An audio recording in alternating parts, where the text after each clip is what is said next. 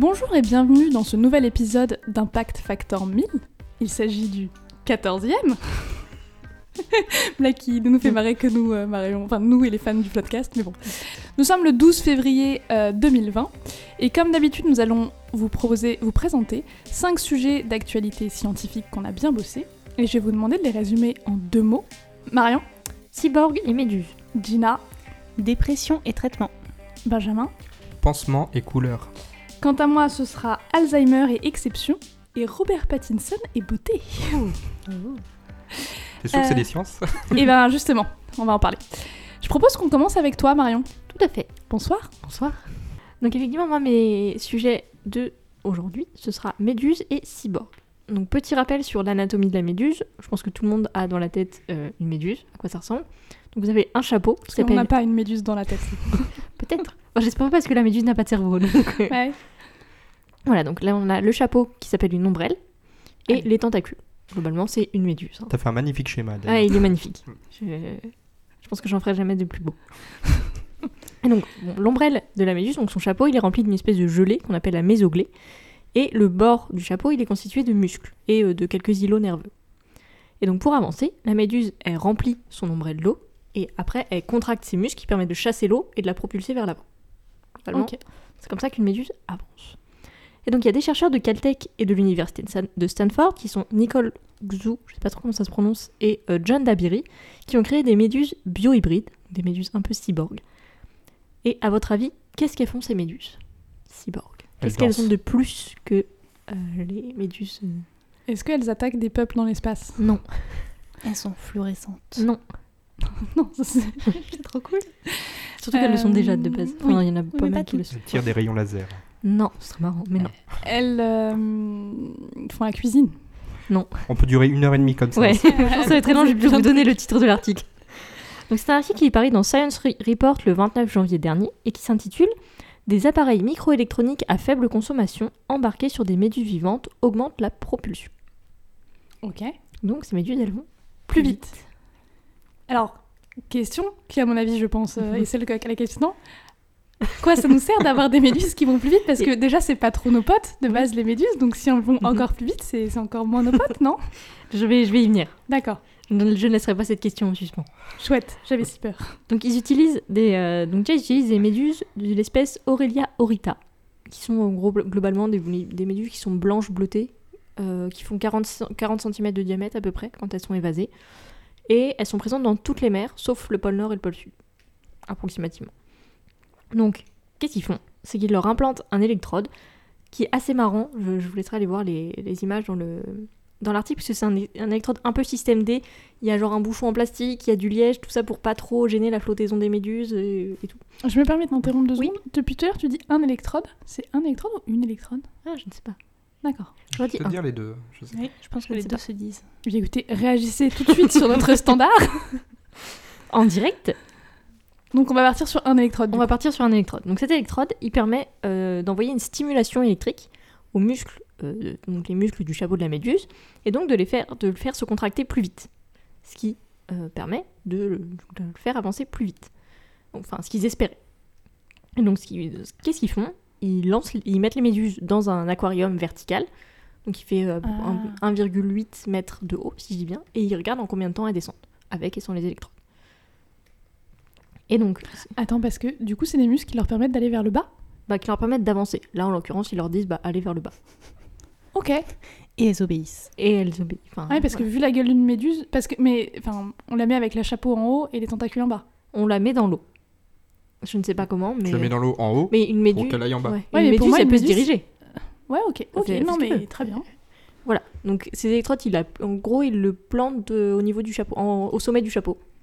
Voilà. Donc ça permet de stimuler les muscles, parce que euh, les muscles, même dans notre corps à nous, ils sont stimulés par des influx nerveux qui sont des, globalement des impulsions électriques. Donc ils mettent de l'électricité et hop, euh, le- le- le- la contraction des muscles. En même temps, je pense que tu stimules beaucoup de gens à leur envoyer des, des décharges électriques. Et ce qu'ils voient, c'est que leurs leurs méduses, qui ont une vitesse de croisière normale de 2 cm par seconde, ce qui n'est pas, pas hyper rapide, mais euh, assez honorable finalement, ils multiplient leur, euh, leur vitesse, elles vont jusqu'à 4 à 6 cm par seconde. Ah oui. à peu près. Tu doubles à triple euh, voilà, la c'est ça. En réalité, c'est 2,8 fois la vitesse maximale. J'ai un peu arrondi les, les chiffres. Donc voilà. Et ce qu'ils voient également, c'est que non seulement leur méduse, elle va plus vite, mais elle le, f- elle le fait également de façon plus efficace. C'est-à-dire que quand, quand elle, euh, elle atteint 2,8 fois sa vitesse normale, elle n'augmente que de deux fois son coût de transport. Donc l'énergie qu'elle Oh, utilise pour, euh, pour avancer. Donc en gros, c'est comme si pour le même plein d'essence, Ouais. tu faisais deux fois plus de distance. C'est ça. Mhm. Enfin, pas exactement deux fois plus, mais euh, ouais, c'est l'idée. Donc ça, il, il le- il le vérifie en mesurant la consommation d'oxygène des, des méduses. Voilà. Donc voilà. Et ils se demandent aussi donc pourquoi, si elles sont capables de le faire, pourquoi elles le font pas naturellement?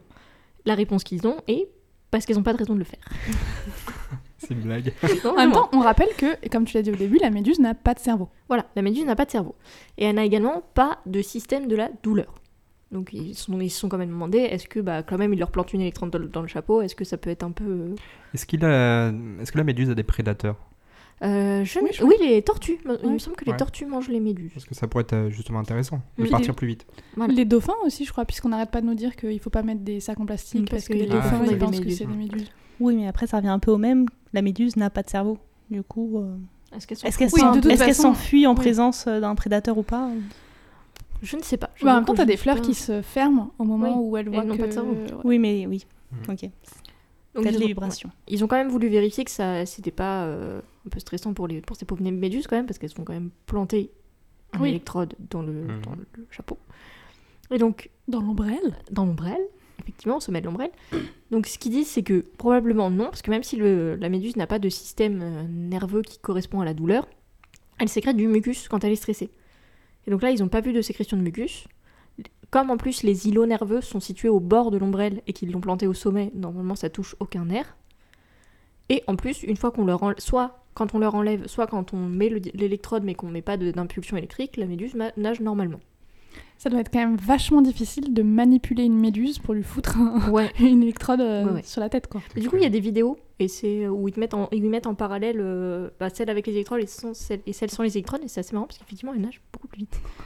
C'est assez rigolo. Donc voilà, ils atteignent une, une vitesse maximum de 2,8 euh, fois la, vitesse normale. D'accord. Donc presque trois fois. Voilà. Et ils peuvent pas augmenter plus parce que, bah, euh, comme chez nous, en fait, on peut stimuler un muscle, mais après, il lui faut un peu de temps pour pouvoir se, se recontracter après. Est-ce que du coup, ils ont essayé de muscler des, des, Des des petites méduses haltères. Non, je ne crois pas. Mais ce serait marrant. Alors, donc, pourquoi Bah La oui. grande question. Une- armée, j'en suis sûr que c'est une armée de méduses pour conquérir le monde. pas une armée de méduses. Mais, euh, bah, à votre avis, pourquoi? Qu'est-ce qui pourrait être intéressant dans les méduses? Parce qu'il y a un marché de la course de la méduse et que là, ils se sont très bien placés et qu'ils vont gagner max de fric. Pas du tout. Tu n'as une explication? Non, là, comme ça, non. Ouais, moi c'est mon armée. hein, L'armée de persuadé. Ce n'est pas l'armée de méduses, et ce n'est pas les courses de méduses, mais c'est plutôt l'exploration des océans. En fait, on connaît actuellement que 5 à 10% des océans, de la surface des océans, enfin, si tu peux dire de la surface des On va océans. leur mettre une GoPro sur la tête. Voilà, c'est un peu ça. Et que euh, ces méduses, elles sont partout dans l'océan. Donc, euh, à part euh, dans le pôle Nord et le pôle Sud, mais les méduses, elles sont présentes dans tous les océans, à différentes profondeurs, à différents niveaux de salinité. Et du coup, ce qui serait intéressant, ce serait de d'adapter ces dispositifs pour les faire nager plus vite à des dispositifs pour récolter des données, et éventuellement même pour diriger les méduses, faire des méduses Oh. radiocommandées. En gros. Donc, qui permettrait de- d'explorer les océans. Parce qu'actuellement, il n'y a que deux types de robots qui pourraient faire ça. Il y a des robots mécaniques, mais le problème c'est qu'ils demandent énormément de puissance et d'énergie. Alors que là, ceux-là, ils permettent donc d'utiliser l'énergie de la méduse en elle-même euh, et donc de consommer beaucoup moins d'énergie. Je crois que si je me souviens, si je dis pas de bêtises, c'est de 1000 à 10 000 fois moins d'énergie qu'un robot mécanique. Ok. Donc plutôt avantageux. Voilà. Et les autres robots, c'est des robots entièrement biologiques qui sont faits à partir de cellules de rats qui mettent sur des. euh, je crois que c'est sur des. euh, Comment dire Des structures en silicone. Mais ce le problème, c'est qu'elles fonctionnent que en laboratoire, en milieu, euh, donc en milieu euh, contrôlé. T'as la durée de vie d'une méduse? Non, je l'ai pas là. Je sais pas. Parce que c'est- si, ça dure, tu vois, enfin, je, je Mhm. dis n'importe quoi, mais genre deux ans, c'est vrai que c'est peut-être un peu con de dépenser. euh, Oui, c'est vrai. Mais je pense que la méduse, ça doit vivre longtemps quand même. Oui, ça- je pense que c'est pas. Après, ça dépend. Si leur électrode, ils peuvent le récupérer après, ou si ça pro- ça n'a Ouais. pas un coût de fabri- fabrication énorme parce qu'il faut juste une petite batterie dessus. Il parle du côté éthique de l'utilisation de la méduse pour euh, des fins. euh, Bah, pas vraiment. Après, ce qu'ils disent, c'est que bah, ils ont vérifié que ça, ça produisait pas de stress et que effectivement la méduse n'a pas de cerveau et pas de, enfin, un système nerveux qui lui sert quasiment que à, à enfin, à, à chasser et à, à se déplacer. Donc, euh, Et vu que la méduse est un, est un élément quand même qui sera mangé, il Mhm. n'y a pas de risque Ouais. pour euh, le dauphin, les tortues ça, c'est euh, vrai que c'est une, une bonne question. Je, ne sais pas. Parce que, après, le dispositif est pas très grand. Il fait 2,5 cm en tout, Enfin, je crois. a une batterie. euh, Voilà. Mais après, c'est vrai qu'il y a une petite batterie et un électrode, quoi. Ou une électrode, on ne sait pas. Donc voilà, c'est euh, l'avantage du coup de ces, ces méduses bio-hybrides Hmm. ou méduses cyborg. Euh, c'est c'est que c'est, il y a pas, il y a besoin de peu d'énergie. Notamment, ça utilise l'énergie de la méduse et ça pourrait du coup servir à l'exploration des océans, qui est quand même le truc qu'on connaît un peu le moins sur, sur Ah, cette terre. Quoi. Tu connais le pourcentage ou pas? Je sais pas si tu l'as. De, Justement, de... de connaissance des océans. Ouais, j'ai trouvé 5 à 10%. ouais, c'est ça, c'est vraiment super faible Ouais, en fait. hein. c'est vraiment quelque chose qu'on connaît pas du tout et qui est un, un peu flippant quand même. C'est clair. Et les méduses, elles peuvent aller jusqu'à quelle profondeur On le sait ça ou pas Euh, j'ai pas vu, j'ai pas, euh, j'ai pas grand les bassin chiffres. de mètres. Non, non, j'ai pas les chiffres, mais euh, apparemment, il disait que justement l'intérêt de la méduse, c'est que c'était un peu. euh, il y en avait Oui, c'est partout. flex, euh, en fait. C'est ça. Non, mais il y a plein d'espèces et elles sont dans tous les océans, dans tous les. Comment dire, les températures. Les... J'imagine que ça va très profond aussi. Donc, euh, Oui, je pas Et trop après, de ils, peuvent- pour- ils ont quand même pour but de les diriger. Donc euh, après, je trouve Là, ça va commencer à devenir flippant. hein. Ouais, là, ça Sachant que Caltech, c'est quand même dans un pays qui est dirigé actuellement par Donald Trump. oui. Je pense que. Je pense que l'armée de méduses de Ben, finalement, C'est- c'était pas. Voilà. Ouais, ça, ça va commencer à Ouais. devenir chaud. Ok. Voilà. Eh Bien, merci beaucoup. Et bien de rien beaucoup. Euh, moi, je vais vous parler en revanche de cerveau un peu plus, euh, puisque je vais vous parler d'Alzheimer et d'exception. D'une exception. Et en fait, j'aime bien aimer cet article, puisqu'il va me permettre de pouvoir illustrer plein de choses en, en biologie. Euh, donc, Alzheimer, je pense que tout le monde le sait, c'est une maladie euh, qui a été décrite à partir de 1901 par le psychiatre allemand Alois Alzheimer. C'est une maladie neurodégénérative, c'est-à-dire que les neurones, euh, c'est une maladie dans laquelle les neurones vont fonctionner de moins en moins bien et, et même finir par mourir, ce qui va donc c'est une maladie qui va engendrer d'abord des pertes de mémoire, une démence et in fine la mort. C'est une maladie dont on entend énormément parler, qui fait très peur, et pourtant à l'heure actuelle, au final, on a très peu de connaissances et surtout de compréhension euh, de cette maladie et surtout de son déclenchement et des mécanismes qui sont, euh, qui sont en jeu. Actuellement, il n'existe aucun traitement, enfin il n'existe pas de, de traitement qui permet euh, de traiter complètement la maladie et très peu qui permettent de retarder la maladie, ils sont, ils sont finalement pas très efficaces. Et en fait, on en est même à un point où il y a aussi peu d'hypothèses sur, euh, sur le fonctionnement et sur les, les- de potentiels traitements. Euh, évidemment, ce n'est pas une maladie simple, donc il existe plein de formes euh, d'Alzheimer et surtout plein de causes du déclenchement de la maladie et notamment en partie, une toute petite partie des, mala- des, oui, des malades d'Alzheimer sont causées par des causes génétiques. Alors attention, c'est un, un propos qui est évidemment euh, à nuancer, puisque euh, quand on dit génétique, les gens ont tendance à se dire euh, bah ça y est, il faut que j'aille me faire, séquencer mon génome pour voir si j'ai la maladie ou pas. D'abord, il y a plusieurs gènes qui sont, connus aujourd'hui pour être associés à la maladie, notamment préséniline 1, 2 et 3 et un autre gène. Euh, et en plus de ça, dans chacun de ces gènes, c'est pas le gène qui pose problème, c'est le fait que euh, on ait une version mutée de ce gène. Et pour chacun de, ce- de ces gènes, il y a plusieurs mutations possibles qui sont associées à la maladie et qui sont surtout associées de façon plus ou moins forte à son déclenchement. C'est-à-dire qu'on peut avoir une mutation qui est associée, qui euh, finalement donne 2% euh, de gens qui ont Alzheimer et d'autres qui en donnent beaucoup plus. Et soit dit en passant, c'est pas forcément conseillé d'aller se faire séquencer. Ah non, euh, enfin moi c'est vraiment quelque chose que je ne ferai Voilà. jamais et je C'est un vous test si conseille ça ne pas se du fait pas en faire. France. euh, Je vous déconseille d'aller le faire en Chine, qui risque de garder euh, Voilà. toutes les données de votre génome pour le. Ouais. À des sur le- pas forcément, euh, qui vous plaisent pas forcément. Exactement. Donc, euh, de toute façon, c'est c'est interdit en France. Euh, Qu'est-ce que je vais dire? Donc, il y a plusieurs gènes et euh, surtout plusieurs mutations possibles pour chacun de ces gènes qui sont donc associés plus ou moins fortement à l'association à l'apparition de la maladie. Et moi, je vais vous parler d'un gène qui code pour, euh, qui s'appelle préséniline 1, donc qui code pour la, pro- la protéine préséniline 1. Ça va être très difficile. Euh, donc rapidement, notre ADN est composé de gènes. Donc les gènes, c'est des séquences d'ADN qui vont permettre de construire une protéine. Et une protéine, c'est une euh, molécule dans la cellule qui a un rôle particulier. D'accord? Euh, je vais pas trop rentrer dans les détails de ce que fait la présénéline 1, etc. Parce qu'au final, c'est pas ce qu'il y a de plus important. Si vous connaissez Alzheimer, vous savez qu'il y a des, il y a des, Les plaques amyloïdes? voilà, il y a des plaques amyloïdes et, euh, et en gros, normalement, la présénéline 1 est une protéine qui est chargée de dégrader ces plaques-là. Donc, quand elle n'est plus active, eh bien forcément, euh, ça en cause encore plus.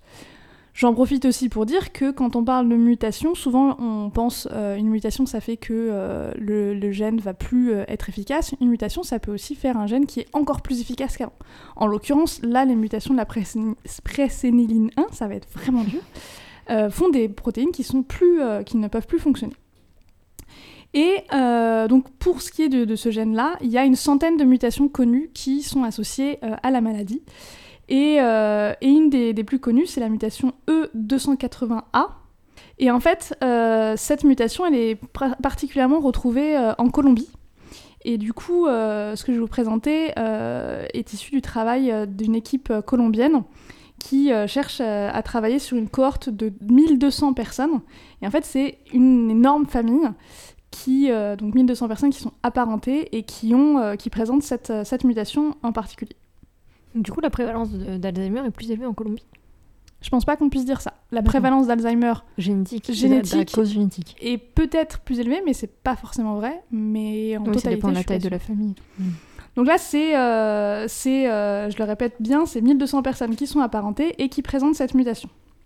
Donc la E E281. Et en fait, cette mutation, elle est, euh, elle est associée à une forme précoce d'Alzheimer. Euh, quand on parle d'une forme précoce d'Alzheimer, on est euh, sur l'apparition de premiers effets biologiques à 20 ans. On est sur des premiers symptômes qui sont développés entre, 35, entre, 45, pardon, entre 43 et 45 ans.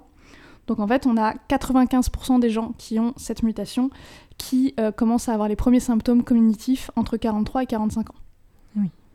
Et euh, alors ça, j'en suis pas complètement sûre parce que, enfin, du coup, c'est une, une cohorte de personnes finalement assez, euh, enfin, de niche, quoi, on va dire. Mais a priori, tous les membres de la cohorte finissent par développer cette maladie. Et, euh, et donc, comme je disais, la plupart commencent entre 43 et 45 ans, sauf, enfin pas sauf, mais on a du coup des, des outsiders, quoi, des gens qui, qui ne développent pas cette maladie dans ces âges-là, donc parfois plus tôt et parfois plus tard. Et notamment une femme qui appartient à cette famille, qui a cette, euh, cette mutation-là, qu'on va appeler Josette, parce qu'ils l'ont Mhm. pas nommée dans l'article, parce qu'ils voulaient pas donner euh, son nom. Mais euh, Josette est donc une euh, membre de cette famille-là, et elle, elle n'a pas présenté de premiers symptômes avant ses 70 ans. C'est cool. Et euh, dans une maladie, euh, je dirais non génétique, les symptômes, ils arrivent, en général, ils arrivent vers quel âge? Plutôt vers 50-55 ans. D'accord. Ça Ouais, donc, reste tôt quand même. Ça, reste tôt. Mais là, du coup, commencer à 70 ans, alors que tu as 95% des gens qui euh, développent euh, ça entre 43 et 45 ans, euh, ça les a beaucoup euh, étonnés. Et c'est euh, sur ce cas-là qu'ils ont fait donc, un article qui est paru dans Nature Medicine, et donc qui est une collaboration entre cette équipe colombienne et une équipe américaine. Et en fait, ils ont séquencé son génome de cette, euh, de cette dame. Donc ils ont lu le, le génome, entre guillemets? Ouais, ils ont. Ils l'ont déchiffré Voilà, ils ont déchiffré tout le génome, donc ils connaissent exactement euh, tout l'ADN de, euh, de Josette. Et, euh, et donc ils ont vu qu'elle avait bien la mutation E E280A dans euh, le gène de la présénéline, mais ils ont aussi trouvé une autre mutation sur un autre gène, donc qui impacte une autre protéine, qui est le gène APOE3. Donc cette fois-ci, c'est la mutation R136S. Et euh, c'est une mutation qui est homozygote. Euh, nous avons deux versions de chacun de nos gènes. Donc soit la version de chacun de nos gènes est la même, soit ce n'est pas la même. Donc quand c'est la même, c'est homozygote, et quand c'est pas la même, c'est hétérozygote. En l'occurrence, elle, euh, cette mutation, elle était présente sur les deux allèles du gène APOE3. Donc c'est une mutation homozygote. Et donc il code pour, enfin donc le gène code pour la protéine apolipoprotéine E, qui elle, euh, très rapidement, est impliquée dans la gestion des lipides et du cholestérol. Et, euh, et en gros, euh, ce domaine-là de l'activité cellulaire a déjà été montré comme pouvant être impliqué dans Alzheimer.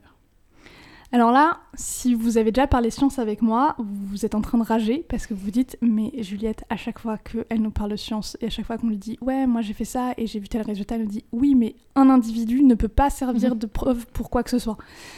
Donc euh, si vous avez déjà parlé avec moi, vous dites mais c'est pas possible qu'elle elle nous dise ça. Là on est dans un cas euh, qui est très différent euh, puisque on a c'est pas comme si on avait un cas où par exemple je prends l'exemple de ouais ma grand-mère elle a fumé 6 paquets par jour et elle a jamais eu de cancer de, des poumons.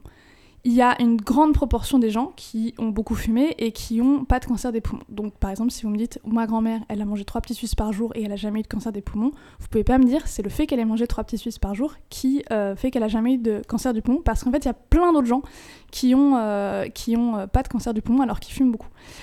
Là, on est sur un cas différent puisqu'on est sur un individu qui, là pour le coup, qui est vraiment extrêmement isolé dans son cas, puisque euh, encore une fois, 95% des gens, euh, pour le coup, euh, développent vraiment les symptômes autour de, de 43-45 ans. Donc c'est vraiment un énorme outsider par rapport aux autres. Et aussi parce que là, on est dans un cas où en fait, on est tellement désespéré en termes de recherche que ben en fait tout est bon à prendre et que justement il y a une partie de la recherche qui cherche les gens qui n'ont pas de symptômes pour pouvoir essayer de voir ce qu'ils ont de, différent. Donc c'est un, un cas assez différent, c'est un cas patient. Euh, non, non, je voulais savoir en fait, euh, le- cette deuxième mutation, elle a été comparée au reste de la famille sur le séquençage de l'ADN pour voir s'il n'était pas retrouvé euh, chez les autres. Alors c'est une bonne question, pour moi non. Je pense que c'est quelque chose qu'ils vont faire. Là, c'est un, c'est, c'est, c'est un peu, c'est plutôt une communication. Pour moi, en tout cas, ils en parlent pas dans l'article. Peut-être qu'ils ont regardé, mais ils en parlent pas dans l'article. Mais en revanche, il y a le fait que euh, les gènes, tu vois, impliqués dans euh, le domaine dans lequel est impliquée la apolipoprotéine E, est déjà été montré comme impliqué dans Alzheimer, qui fait qu'ils se sont, euh, ils se sont intéressés à ça. Et surtout, euh, en fait, ils ont utilisé un logiciel qui a regardé un peu chacun des gènes qui ressortaient pour, euh, pour voir s'il était intéressant ou pas. Et en plus de ça, ils ont fait in vitro, donc c'est-à-dire vraiment dans une boîte de pétri en gros, une cellule qui possède ce gène APOE3 normal, mais avec un anticorps qui euh, donc un anticorps c'est une molécule qui va aller se poser sur, euh, sur la protéine et là en l'occurrence il va permettre de cacher la partie de la protéine où euh, chez Josette, on va retrouver la mutation. C'est-à-dire que là, on a une, une protéine qui est, qui est sauvage, qui est Mhm. normale, sauf que on va cacher la partie qui normalement est affectée par la mutation que, que a Josette. Du coup, cette mutation, elle, em- enfin, elle fait quoi? Elle empêche la protéine d'agir? Elle empêche d'être produite? Alors là, on n'en sait, on n'en sait pas plus que ça. Euh, et ce qu'on voit, c'est que effectivement, euh, la, protéine, enfin l'activité de la protéine est diminuée. Maintenant, ce qu'ils n'ont pas encore montré, c'est est-ce que c'est bien en diminuant l'activité de la protéine que euh, ont un impact sur Alzheimer?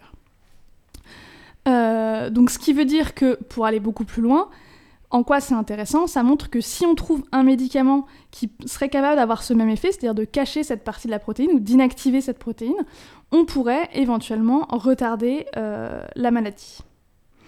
Donc tout ça c'est très intéressant, c'est quand même, euh, ça fait partie des, bonnes nouvelles. En l'occurrence, euh, le gène APOE3 est euh, connu a déjà été montré comme étant impliqué, donc là c'est vrai que, en fait, entre savoir qu'un gène est impliqué et savoir quelle partie de la protéine en particulier est impliquée, là il y a quand même une assez grosse avancée. Euh, donc ça, encore une fois, c'est ce que je disais, c'est- si c'est bien cette mutation-là qui est à l'origine de la bonne santé de, Josette. Euh, et bien que cette piste soit très prometteuse, il y a beaucoup d'autres différences entre Josette et les 1199 autres porteurs de la mutation euh, qui, qui on avait à la base sur le, gène de la préséniline 1, qui pourraient aussi expliquer ça. Euh, du coup, comme c'est une bonne nouvelle, mais qui est loin d'être euh, d'être applicable, ce qu'il faudrait, c'est pouvoir un peu débroussailler tout ça, tout ce qui se passe autour de APOE3, et pour ça, il faudrait utiliser. euh, ce qui est un peu chiant, c'est que bah, Josette, elle est un peu toute seule à être dans son cas, à avoir sa mutation, enfin, savoir ces deux mutations-là et une qui annule l'autre. Donc ce serait cool d'avoir un, un modèle qui serait genre proche de l'humain génétiquement, mais quand même vachement plus simple parce que, parce que l'humain c'est hyper compliqué. Et qui puisse faire plein de bébés, de bébés pour qu'on puisse voir, euh, par exemple, la transmission. euh, Voilà, et puis sur lesquels on puisse faire des stats, qui vieilliraient aussi quand même beaucoup plus vite que l'humain, parce que si on doit faire des, des expériences et qu'il faut attendre 70 ans, c'est un peu chiant, quoi. Puis qu'ils puissent voler, parce que c'est cool. voilà.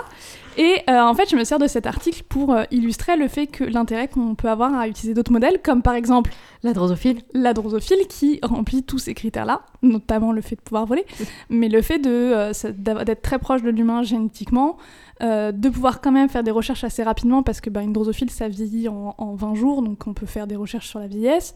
Euh, en plus, euh, c'est très facile d'en avoir énormément, donc on peut faire des stats.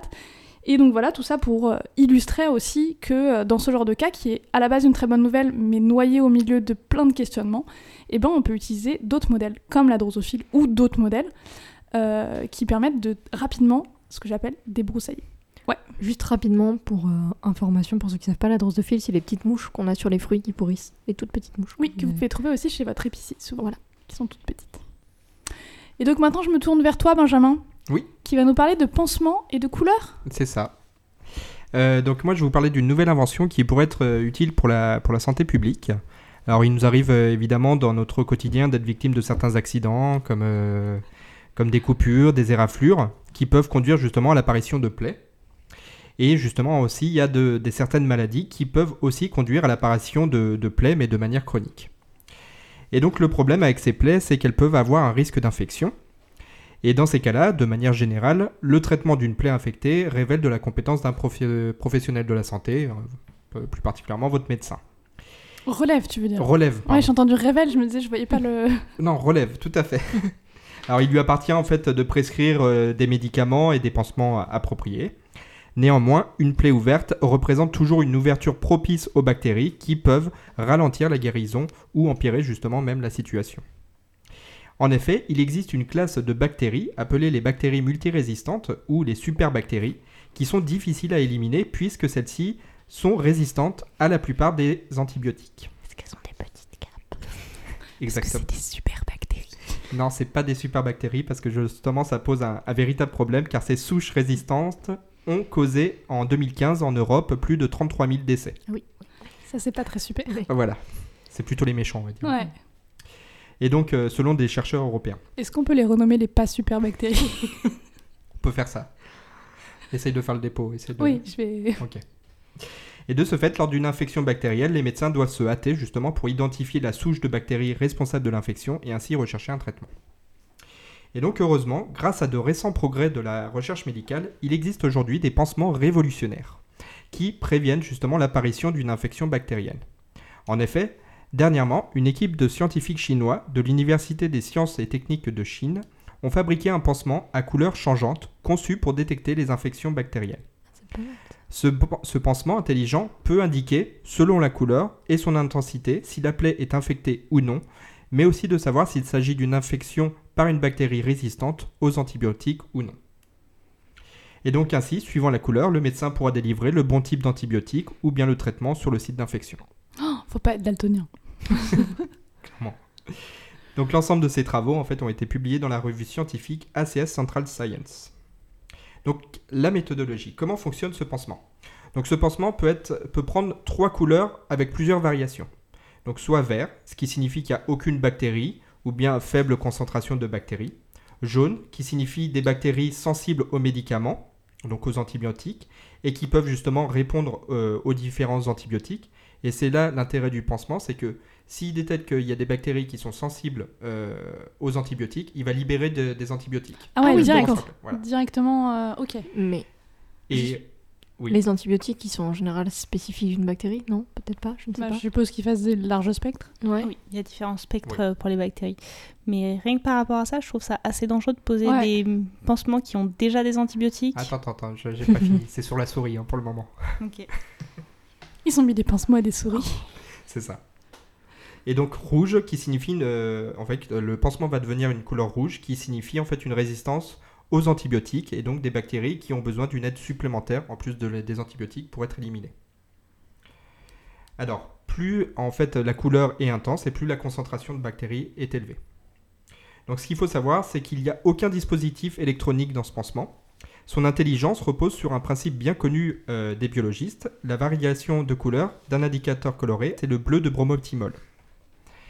Et donc euh, cet indicateur coloré a la particularité d'être bleu à pH basique et de devenir vert-jaune à pH acide. Or, une activité bactérienne est synonyme d'acidité, et donc euh, lorsque les produits du métabolisme des bactéries sont acides, eh ben, ça va changer de couleur. Ok, donc en fait, quand il y a des bactéries, euh, ça acidifie la zone. C'est ça. Du coup, euh, ça fait changer de couleur le pansement. Exactement. Mais du coup, comment ça fait la différence entre euh, les différents Ouais, types de c'est ça. bactéries? Alors, c'est ça. En fait, c'est que. Plus ça prolifère. Ben, c'est Ouais. en fait, voilà, ça, ça va devenir jaune. Donc, il va détecter qu'il y a beaucoup de bactéries. Et ça va devenir jaune. Mais euh, il va libérer donc des antibiotiques. Mais si ça fait toujours pas effet, en fait, bah, ça, Ah, ça va rester jaune et ça va peut-être même tourner vers le rouge. Ah d'accord, donc il y a de toute façon euh, utilisation d'antibiotiques. C'est ça. Ok. Donc, en fait, la, la limitation de détection du dispositif est environ de 10 000 bactéries par ml. Millilitres. millilitres. Donc si la couleur vire au, au jaune, le pansement aura donc la capacité de libérer un traitement, des antibiotiques pour lutter contre ces bactéries. Alors vous allez me dire maintenant, comme vous avez posé la question, euh, comment il détecte les, les bactéries résistantes aux, bi- aux antibiotiques? Eh bien, elle repose en fait sur un principe similaire que le bleu de bromothymol. En effet, dans le cas où les bactéries se montrent virulentes et résistent au traitement, le pansement devient rouge, signifiant la nécessité d'une aide supplémentaire. Ce qu'il faut savoir, c'est que les bactéries résistantes aux antibiotiques ont la particularité d'avoir une enzyme active, la bêta-lactamase. C'est une en- protéine en voilà. l'occurrence. Qui s'appelle bêta-lactamase. Et voilà, une enzyme qui a la particularité de dégrader la nitrocéphine, une autre molécule présente dans le pansement et qui a pour conséquence de donner cette couleur rouge.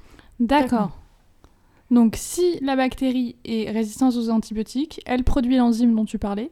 Cette enzyme, elle va dégrader une molécule qui était dans le pansement. Et le fait de dégrader cette molécule, ça fait que le pansement apparaît rouge. Exactement. Plus le fait qu'il y ait une surprolifération de bactéries qui Voilà. s'arrête pas avec, euh, Ok. avec la, la Donc avec diffusion d'antibiotiques. voilà, ça, Ouais. ça- ça va devenir de plus en plus rouge ou euh, voilà. Donc euh, après voilà, c'est au vu de la couleur, le, le patient pourra prévenir le, le médecin qui pourra justement donner le traitement approprié.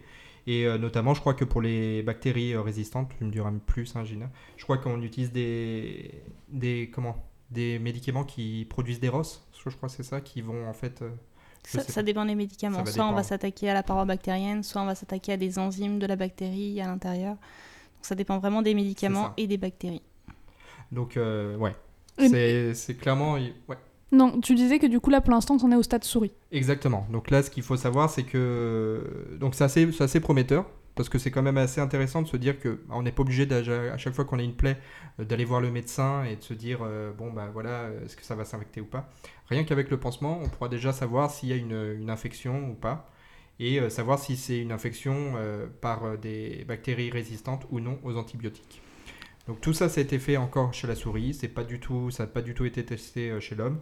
Euh, Il y a plein, plein, plein de, de guillemets à mettre euh, Ouais. à tout Bah, ça. notre- je pense qu'en soi le, le procédé a l'air pas mal.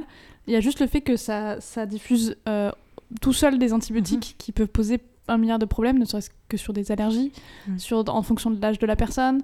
Euh, enfin, C'est ça. Non, mais pour, des- le- pour le moment, ils ont testé qu'une souche de bactéries. hein. Ils ont testé E. Ah oui. coli. hein. C'est pour ça que là, ils se sont dit bon bah voilà, Ah E. coli. Ils savent quel antibiotique il fallait utiliser.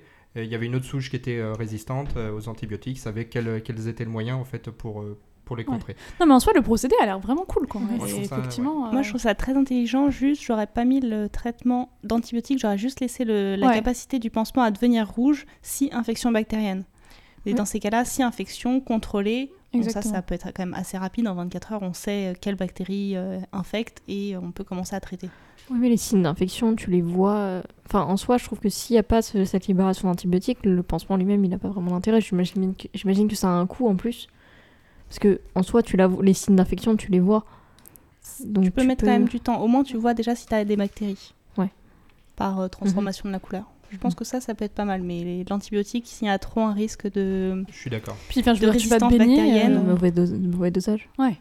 Ouais, et de résistance bactérienne aussi, effectivement. et créer alors qu'à la base, euh, Ouais. tout allait bien. C'est ça. Mais l'idée c'est- est voilà, bien. L'idée est bonne. On s'est fait chez la souris. Ils, ils maîtrisaient aussi bien les bactéries qu'ils mettaient aussi chez la souris. Donc tout ça, ça reste encore très limite. Et euh, pour l'avoir chez l'homme, Non, mais enfin, je pense que penser à ça, c'est Mhm. super cool, quoi. C'est c'est une bonne idée. Ok. Voilà.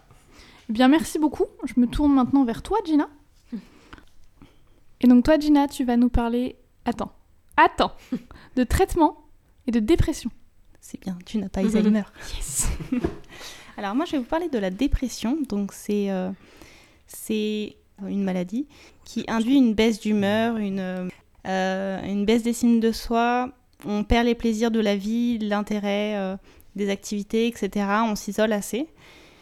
Et euh, on a quand même, je sais pas les chiffres, mais on a quand même pas mal de personnes qui sont affectées par des dépressions, plus ou moins graves, qui vont passer par divers traitements. Euh, et à l'heure actuelle, on n'a pas de traitement fixe pour une dépression. Il va, y avoir, il va exister plusieurs traitements. Et en gros, on va donner un traitement à une personne. Si ça marche pas euh, dans les quasiment 8 semaines, il compte. Si ça marche pas dans les 8 semaines, on change de traitement, 8 semaines, etc. etc. C'est-à-dire que ça peut être très long pour la personne et également ça fait quand même un sacré coût à la société. Mais surtout pour la personne, bah, elle sort pas de sa dépression et il y a aussi les effets secondaires. Voilà, les- ce que j'allais dire, les, les antidépresseurs en général, ça a des effets secondaires assez, euh, Assez pas mal. assez violents. ouais. Donc, euh, moi, je vais vous parler d'un article qui euh, essaye de résoudre un peu ce phénomène en utilisant l'électroencéphalogramme. Pardon, j'ai du mal un peu avec ce mot. Électroencéphalogramme, donc c'est-à-dire euh, des électrodes vont être posées sur la tête euh, des patients et mesurer les flux électriques euh, au niveau du cerveau. Donc l'article est sorti en début d'année. Alors les auteurs sont Yu, Zhang et Etkin. Désolée pour les noms. Alors, ça consiste à mesurer les influx nerveux pour pouvoir prédire le médicament qui va être susceptible de guérir la dépression des patients. Et pour cela, ils ont euh, décidé de créer une, intelligence artificielle.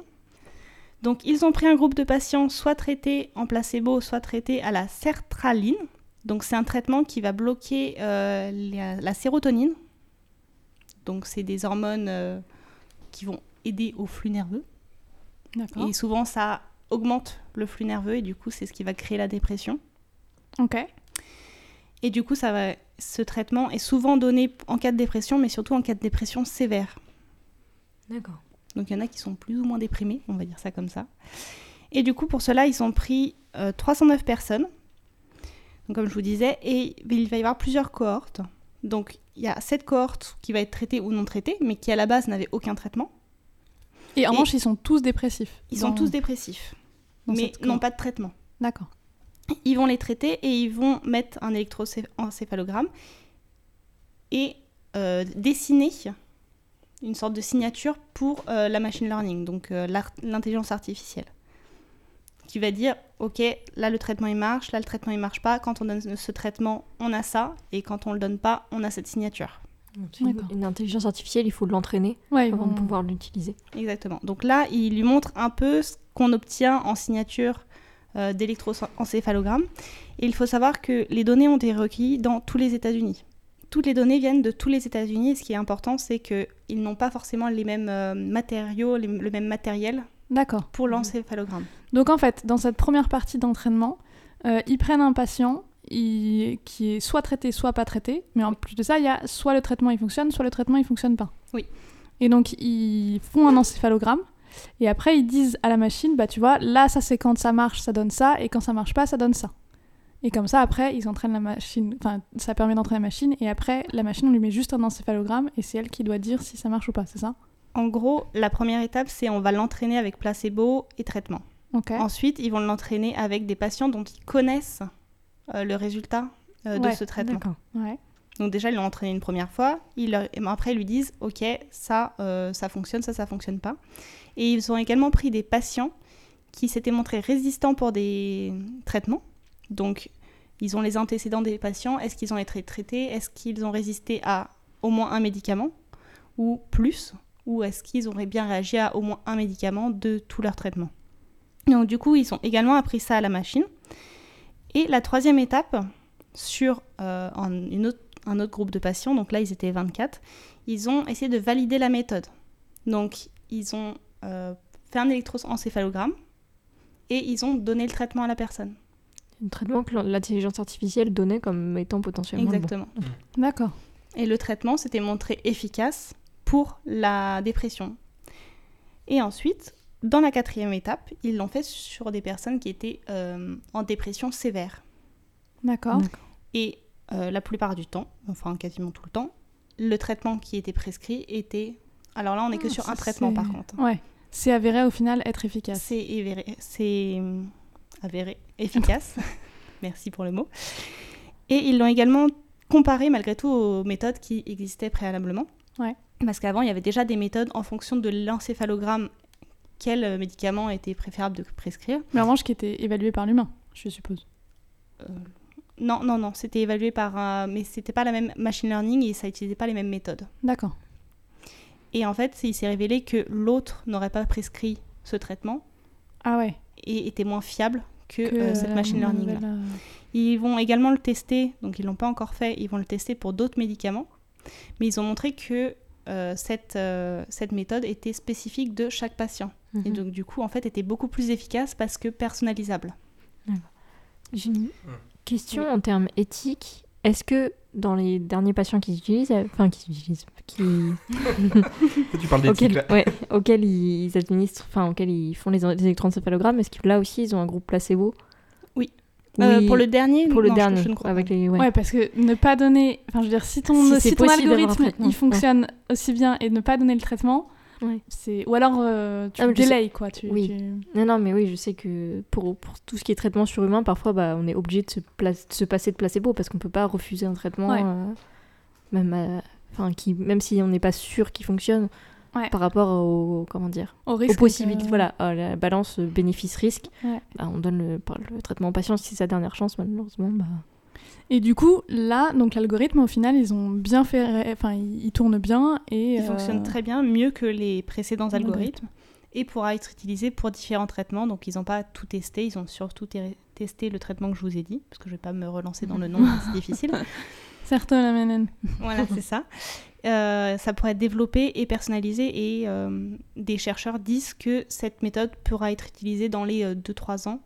Il sera Ouais. quasiment cette méthode principalement Ouais. utilisée pour pouvoir sélectionner les médicaments. Parce qu'actuellement, pour, tout ce- pour le diagnostic de la dépression, l'électroencéphalogramme, il est pas en- fait en routine, j'imagine. Ah si, si. Si, d'accord. Si, si, c'est assez couramment fait.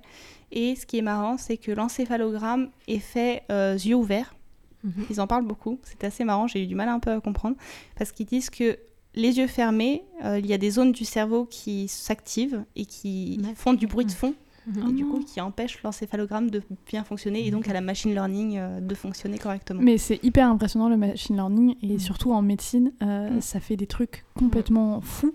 Euh, moi, j'avais eu un, un petit cours là-dessus sur des mm, tissus cancéreux où euh, effectivement la machine était capable de, de désigner des tissus en disant si si ça c'est cancéreux et tout et en fait quand derrière le médecin repassait derrière il dit oui c'est vrai que là j'ai mal entouré mais effectivement c'est un tissu cancéreux et j'avais même vu des trucs où euh, le machine learning était capable en juste en ayant une photo de cellules de, de, de coupe cellulaire de dire quelles mutations pour certaines, euh, certaines mutations très précises si elles étaient portées ou pas par ces, par ces cellules ce que je trouve assez fou Mais ça Et se développe énormément et ça, je trouvais que c'était une, euh, une bonne avancée, en tout cas pour Ah ouais, les personnes ouais, atteintes de ouais, dépression, parce que déjà qu'ils sont qu'ils ne sont pas bien dans leur vie quotidienne. Alors si en plus on peut leur éviter Bah de ouais. passer par 46 Ouais, et traitements. puis, ouais, voilà. C'est Oui. clair que si ça peut faire accélérer euh, le traitement, c'est pas mal. Eh bien, merci beaucoup euh, pour cette nouvelle bonne nouvelle. Moi, je vais conclure avec un sujet qui va porter sur Robert Pattinson et beauté. Euh, je sais- vous avez peut-être vu, mais depuis la semaine dernière, on a pas mal de journaux, donc là pour le coup je parle de journaux traditionnels, qui publient un article avec un titre du genre Robert Pattinson est le plus bel homme du monde. Jusque-là, si, ça s'était arrêté là, je vous en aurais pas parlé euh, dans, euh, dans ce podcast. Peut-être pour vous dire que non, clairement, le plus bel homme du monde, euh, c'est Colin Firth dans euh, Orgueil et Préjugés, la version de 95 de la BBC. Mais c'est un autre euh, débat. Mais la plupart de ces journaux ont ajouté selon la science. Donc dans ces journaux-là, on va retrouver BFM TV, Grazia, Néon, RTBF ou Femmes Actuelles. Euh, Il y a beaucoup de choses qui vont pas du tout euh, là-dedans. Euh, notamment, moi, il y a une chose avec laquelle j'en ai beaucoup marre, c'est ce selon la science. Oui, la science. Voilà. Comme si la science était une entité, une sorte de déesse qui pouvait choisir des trucs. Non, non, selon éventuellement les scientifiques, mais pas la science Mhm. en elle-même. Alors attention, je vais vous dire une phrase maintenant pour vous expliquer ce qu'il y a derrière cet article-là, qui, qui a que des problèmes dans cette phrase. C'est vraiment euh, l'horreur. Donc derrière cette phrase, Robert Pattinson est le plus bel homme du monde, selon la science, se cache un classement, premier mot qui pose Mhm. euh, problématique, des visages d'hommes célèbres, effectués par un chirurgien plastique du nom de Julian De Silva, Ça, c'est un problème. ça c'est un problème, sur la base du nombre d'or, et publié dans le Daily Mail. Ah oui. Ah oui, gros gros journal, euh, Oui. impacteur. Donc on va revenir sur chacun de ces termes. Euh, donc effectivement, je pense que le Daily Mail c'est quand même le truc. euh, c'est un journal donc britannique. À la base, j'avais mis équivaut un peu à notre 20 minutes, mais en fait, je pense que c'est vraiment bien pire que le 20 minutes. Euh, pour vous donner un exemple, en, en février 2017, il, il a été, enfin, ce, ce- ce journal a été considéré comme étant interdit de l'utiliser comme source dans Wikipédia. Ah oui. D'accord, ah oui. même. Voilà. Donc je crois que depuis, euh, on peut le réutiliser, mais, euh, mais tout ça pour dire que clairement, ce n'est pas un journal scientifique. Oui, on n'est pas sur de la rigueur euh, journalistique et scientifique extrême. Voilà, c'est-à-dire qu'il n'y a pas ce qu'on appelle de peer review, il n'y a pas eu de, de, de revue par les pairs, c'est pas une étude scientifique, Mhm. on ne peut pas dire ça, donc on ne peut pas dire selon la science. Euh, comme je l'ai dit, donc jeu- le- l'auteur Julian De Silva est un chirurgien plastique qui, à côté de ça, a fait de la recherche. Donc, s'il Mhm. connaît un peu en recherche, hein, c'est que, ben, en fait, le Daily Mail c'est pas un, un journal scientifique. Et, euh, et donc, il a une clinique euh, à Londres et très rapidement, dans ses descriptions Instagram et Twitter, il dit que euh, ses patients l'appellent le Léonard de Vinci des temps modernes. D'accord. On est sur, sur une Ah, personne voilà. avec un ego assez peu euh, commun. Disons que je pense qu'il rentre pas dans mon appartement. voilà. Euh, et donc, euh, comme je l'ai dit, ce classement, donc le Mhm. mot classement pose ici quand même beaucoup de problèmes euh, de visages d'hommes célèbres, se base sur le fameux nombre d'or qu'on connaît dont on a tous entendu parler parce Mhm. qu'on a tous vu Da Vinci Code euh, ou, ou n'importe enfin lequel de ces, de ces livres-là. Le nombre d'or, c'est un nombre qui est abrégé par phi, la, la lettre grecque phi, qui est égal à 1,618. Et voilà. Et en fait, c'est un peu ça, puisque donc en fait, 1,618, euh, il s'agit d'un ratio. C'est-à-dire qu'en fait, si vous divisez deux distances l'une par l'autre, euh, si ça vous fait 1,618, eh bien, ça veut dire que vous avez un ratio qui correspond au nombre d'or. D'accord? Euh, ce nombre d'or, il a été déterminé pendant euh, la Grèce antique et énormément po- popularisé pendant la Renaissance. En fait, ce, ratio, il est effectivement retrouvé dans la nature, par exemple dans l'organisation des tournesols ou pour la courbe des coquillages, où effectivement, si vous prenez deux distances et que vous les divisez l'une par l'autre, ça fait 1,618. Euh, en mathématiques, c'est la base de la suite de Fibonacci. Donc euh, évidemment, Illuminati, je pense Mhm. que ce podcast ne va pas pouvoir passer euh, la publication parce qu'à mon avis, Je pense que le FBI est déjà en Je train pense que ouais, d'appeler est- sur nos téléphones actuellement en mode avion. Voilà, on est dans la merde. Mais bon, je, je dénonce, je dénonce. Euh, il a été extrêmement étudié en mathématiques, surtout autour de la Renaissance et, et après. Mais en fait, son intérêt, enfin l'intérêt des mathématiciens pour, euh, pour le nombre d'or a, a finalement pas mal euh, diminué. Parce qu'en fait, euh, mathématiquement parlant, il, il est marrant, mais il n'a pas beaucoup d'intérêt. On s'en fout un petit peu. En peinture, après, il est. Exactement. Alors, à l'inverse des mathématiques, euh, on lui porte un grand intérêt euh, artistique et ésotérique. Et effectivement, en, en art, il est très utilisé dans la représentation des visages. Donc, par exemple, pour essayer d'expliquer, euh, entre euh, la tempe droite et la tempe gauche, si on prend cette distance-là, eh bien, l'œil, euh, pour placer les yeux, on prend 1,618, enfin, il faut qu'il y ait un ratio de Mhm. 1,618 pour commencer à placer un œil. Donc c'est dans ce genre de cas qu'on va l'utiliser en art.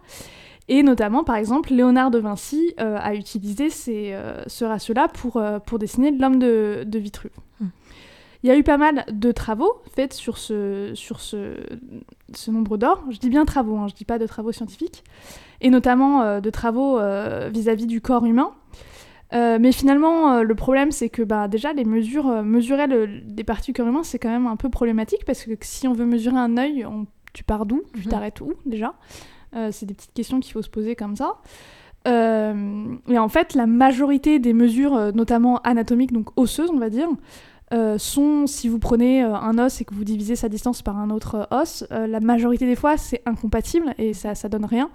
Ça donnerait même un humain en fait complètement absurde si on devait, le, si on devait faire un humain où tout, est, tout correspond au nombre d'heures, ça ferait un humain complètement absurde. Après, c'est sûr que comme on a 200 ciseaux, si tu t'amuses à comparer n'importe quoi par n'importe quoi, au bout d'un moment, oui, tu vas tomber sur, sur le nombre d'or. Mais bon, c'est peut-être plus du hasard qu'autre chose. En plus de ça, chez les humains, on a une énorme diversité. Euh, et puis surtout, on a un humain qui est en constante évolution. Euh, et donc, du coup, si le nombre d'or s'applique, il s'est peut-être appliqué à un moment et plus après. Et en plus de ça, là, on parle évidemment que des caucasiens.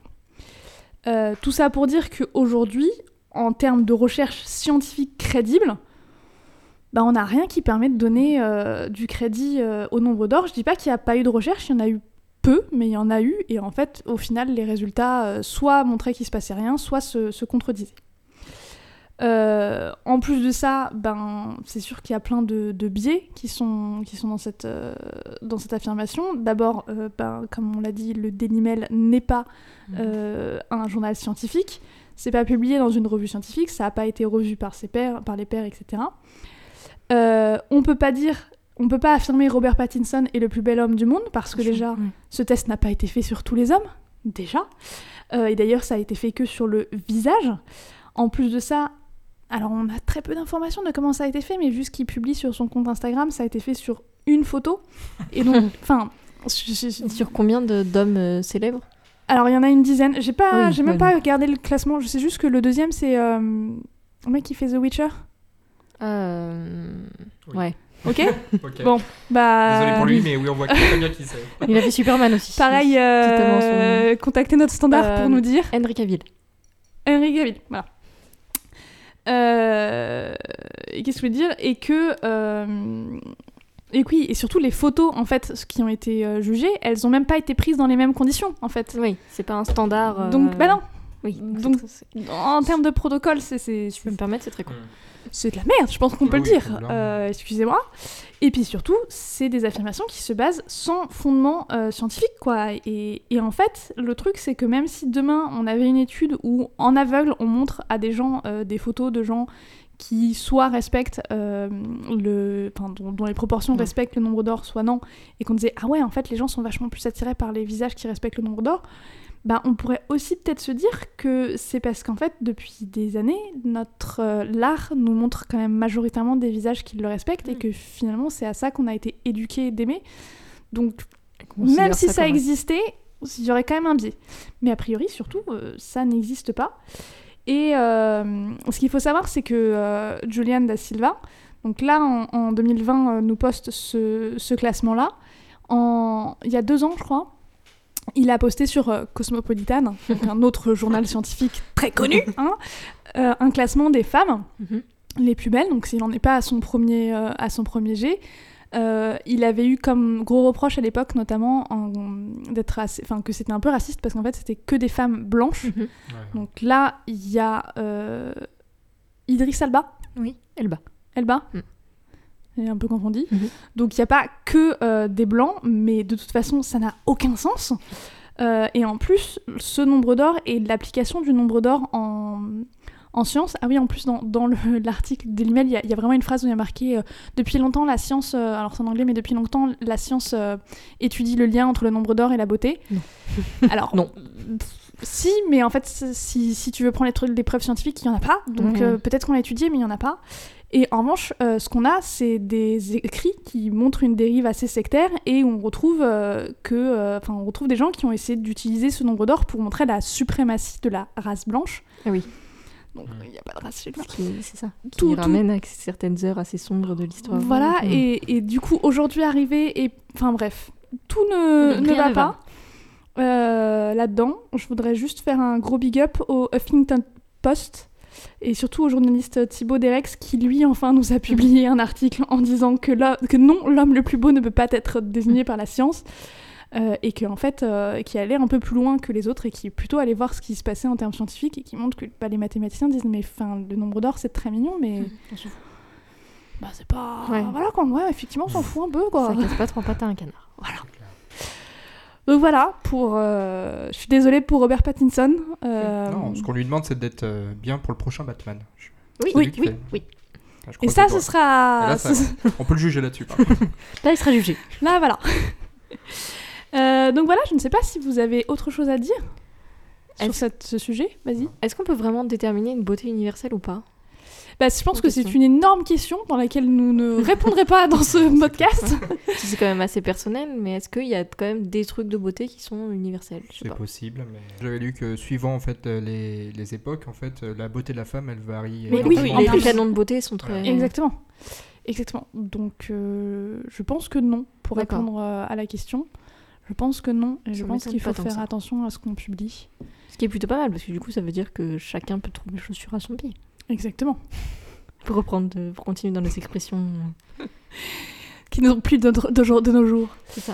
Euh, Marion, Bonsoir. qu'est-ce qu'on peut faire si on aime bien la science mais qu'on a aussi un peu envie de sortir? Eh bien, je Parce qu'on en a marre d'allumer BFM TV et de voir Robert Pattinson, euh, qui en plus s'appelle quand même Robert, je voudrais Oui. quand même souligner. s'appelle Il s'appelle- Robert. euh, voilà. Ce qui est plus stylé que Robert. Tu veux aucun Robert en fait qui. Non mais en fait je trouve que Robert ça va tellement pas avec euh, tu vois enfin je veux dire c'était Cédric jeune. Diggory quoi je veux dire euh, ah oui euh, c'est vrai que pour les gens qui connaissent pas peut-être qu'ils voient pas mais Robert Pattinson c'est celui qui jouait Cédric Diggory dans, dans Harry Potter et qui jouait euh, Le vampire dans Twilight. Twilight. ouais dont j'essaie de Edward et qui est déjà plus un nom qui lui correspond bref qu'est-ce qu'on peut faire si on a envie euh, de sortir et qu'on aime bien les sciences? Donc, du coup, je vais vous proposer quatre choses. Donc, la première, c'est une exposition qui se termine euh, pas tout de suite le 22 mars à la Cité du Design de Saint-Étienne et qui s'appelle Dé- Design-moi pardon, un jeu vidéo et qui, qui parle donc de la conception des jeux vidéo, que ce soit en termes d'esthétique, de mécanique de jeu, euh, tout ça, tout ça. Et du Ça coup, un peu, bien. ouais, un peu et comment le, le jeu vidéo est devenu un mode d'expression en fait à part entière euh, de nos jours c'est où t'as dit? À Saint-Étienne. ah merde Ouais. Pourquoi c'est aussi loin? Ouais, bah, voilà. Si tu veux faire un week-end à la Cité du Design à Saint-Etienne, marche. eh bien tu peux. Voilà. Donc deuxième expo qui celle-ci se termine le 20 avril, donc vous avez aussi encore un peu de temps au musée, au musée d'histoire naturelle de Lille, euh, qui s'appelle Liaison vitale, euh, et donc qui parle de l'entraide dans le monde animal. Donc euh, par exemple, vous connaissez peut-être les labres nettoyeurs, vous savez les poissons qui nettoient les autres poissons. Donc tout ce qui est symbiose et tout ça dans le monde animal. Donc ça a l'air plutôt cool. Sinon, le 3 mars à 20h30 à l'espace des sciences de Rennes, vous avez une conférence qui s'intitule Intelligence animale, cervelle d'oiseau et mémoire d'éléphant. Donc c'est Emmanuel euh, Puydeba, je sais pas trop comment ça se prononce, qui est chercheuse en biologie de l'évolution et donc qui parle des différentes formes d'intelligence chez les animaux et euh, notamment de l'intelligence comme une adaptation au mode de vie. Par exemple, il y a certains animaux qui vont utiliser des outils parce qu'ils en ont besoin ou parce qu'ils ont des, comment des organes comme des, mains préhensiles ou ce genre de choses qui leur permettent, ou euh, la navigation pour les oiseaux qui est pas du tout utile pour des animaux qui sont sédentaires. Donc il parle un peu de tout ça, les différentes intelligences animales et comment elles sont au service des modes de vie animaux. Voilà, et enfin en dernier, une autre conférence, cette fois-ci le 27 février à 19h, à la Cité des Sciences et de l'Industrie de Paris, qui s'intitule La banquise, le robot et le manchot. Et c'est donc cette fois-ci Yvon Lemao, qui est chercheur en écophysiologie. Euh, et donc il y a un, un monsieur qui envoie des robots dissimulés dans les colonies de manchots en, Antarctique oh trop bien pour, euh, pour observer donc leur, compor- leur, leur comportement et les cohabitations et tout ça sans les, sans les perturber. Donc voilà, donc il va parler un peu de ses recherches. Donc si ça, ça vous intéresse et que vous n'êtes pas sur Paris, elle est retransmise en, dir- elle re- c'est retransmis en direct sur le site de la Cité des Sciences. Et euh, sur le site de la Cité des Sciences, vous pouvez aussi retrouver les vidéos de toutes les autres euh, conférences qui sont passées à la Cité des Sciences, donc que j'ai par- dont j'ai parlé ou dont j'ai pas parlé. Et donc voilà. oui parce que s'il y avait que celle dont t'avais parlé franchement je serais parce qu'on a un audimat de fou C'est ça. Est-ce que la Cité des Sciences nous écouterait? Peut-être Bientôt dans Impact Factor 1000. et peut-être que euh, les robots euh, pingouins ils vont rencontrer les robots méduses Alors, manchot, Et- en revanche. Pardon, les robots manchots, ils vont rencontrer les robots méduses et Ça serait ils vont avoir une communication. Et ils vont se battre contre les pas super bactéries. Et la boucle est bouclée. Je crois que c'est le titre du podcast. Pas super bactéries contre robot méduse. méduse cyborg, j'hésite. Ah, je sais pas. Euh, C'était le 14e épisode Ah. d'Impact Factor 1000. Ça fait toujours bizarre de me dire que ça y est, on a passé les 10 et tout. Mm. Euh, J'espère que ça vous a plu. Vous pouvez nous retrouver euh, sur Spotify, sur iTunes, sur Google Podcast, sur Podcast Addict, sur à peu près tous les endroits du monde que vous voulez. Euh, nous récemment, nous avons découvert, fait une découverte incroyable euh, vis-à-vis de notre, je sais pas si on peut dire audimat pour, Bah On va- on va c'est le audio, donc on va dire audio. Voilà. Euh, nous avons découvert que euh, nous sommes passés de la 36e place à la 42e place euh, sur iTunes dans la section nature des podcasts danois. Donc Bonjour les Danois. voilà, bonjour à, Big à tous les Danois voilà. qui nous écoutent. N'hésitez pas à écouter Impact Factor 1000 en, en danois. en- en- bon. Euh, on, est, on, est très heureux. Ça se trouve, il y a genre toute un, une fanbase euh, au Danemark où il y a des traductions des podcasts et tout. Exactement. Je pense que c'est pas du tout le cas, mais Ouais, mais on va quand même euh, se dire que ça se passe comme ça. Euh, en tout cas, c'est tout pour aujourd'hui et on se retrouve dans deux semaines.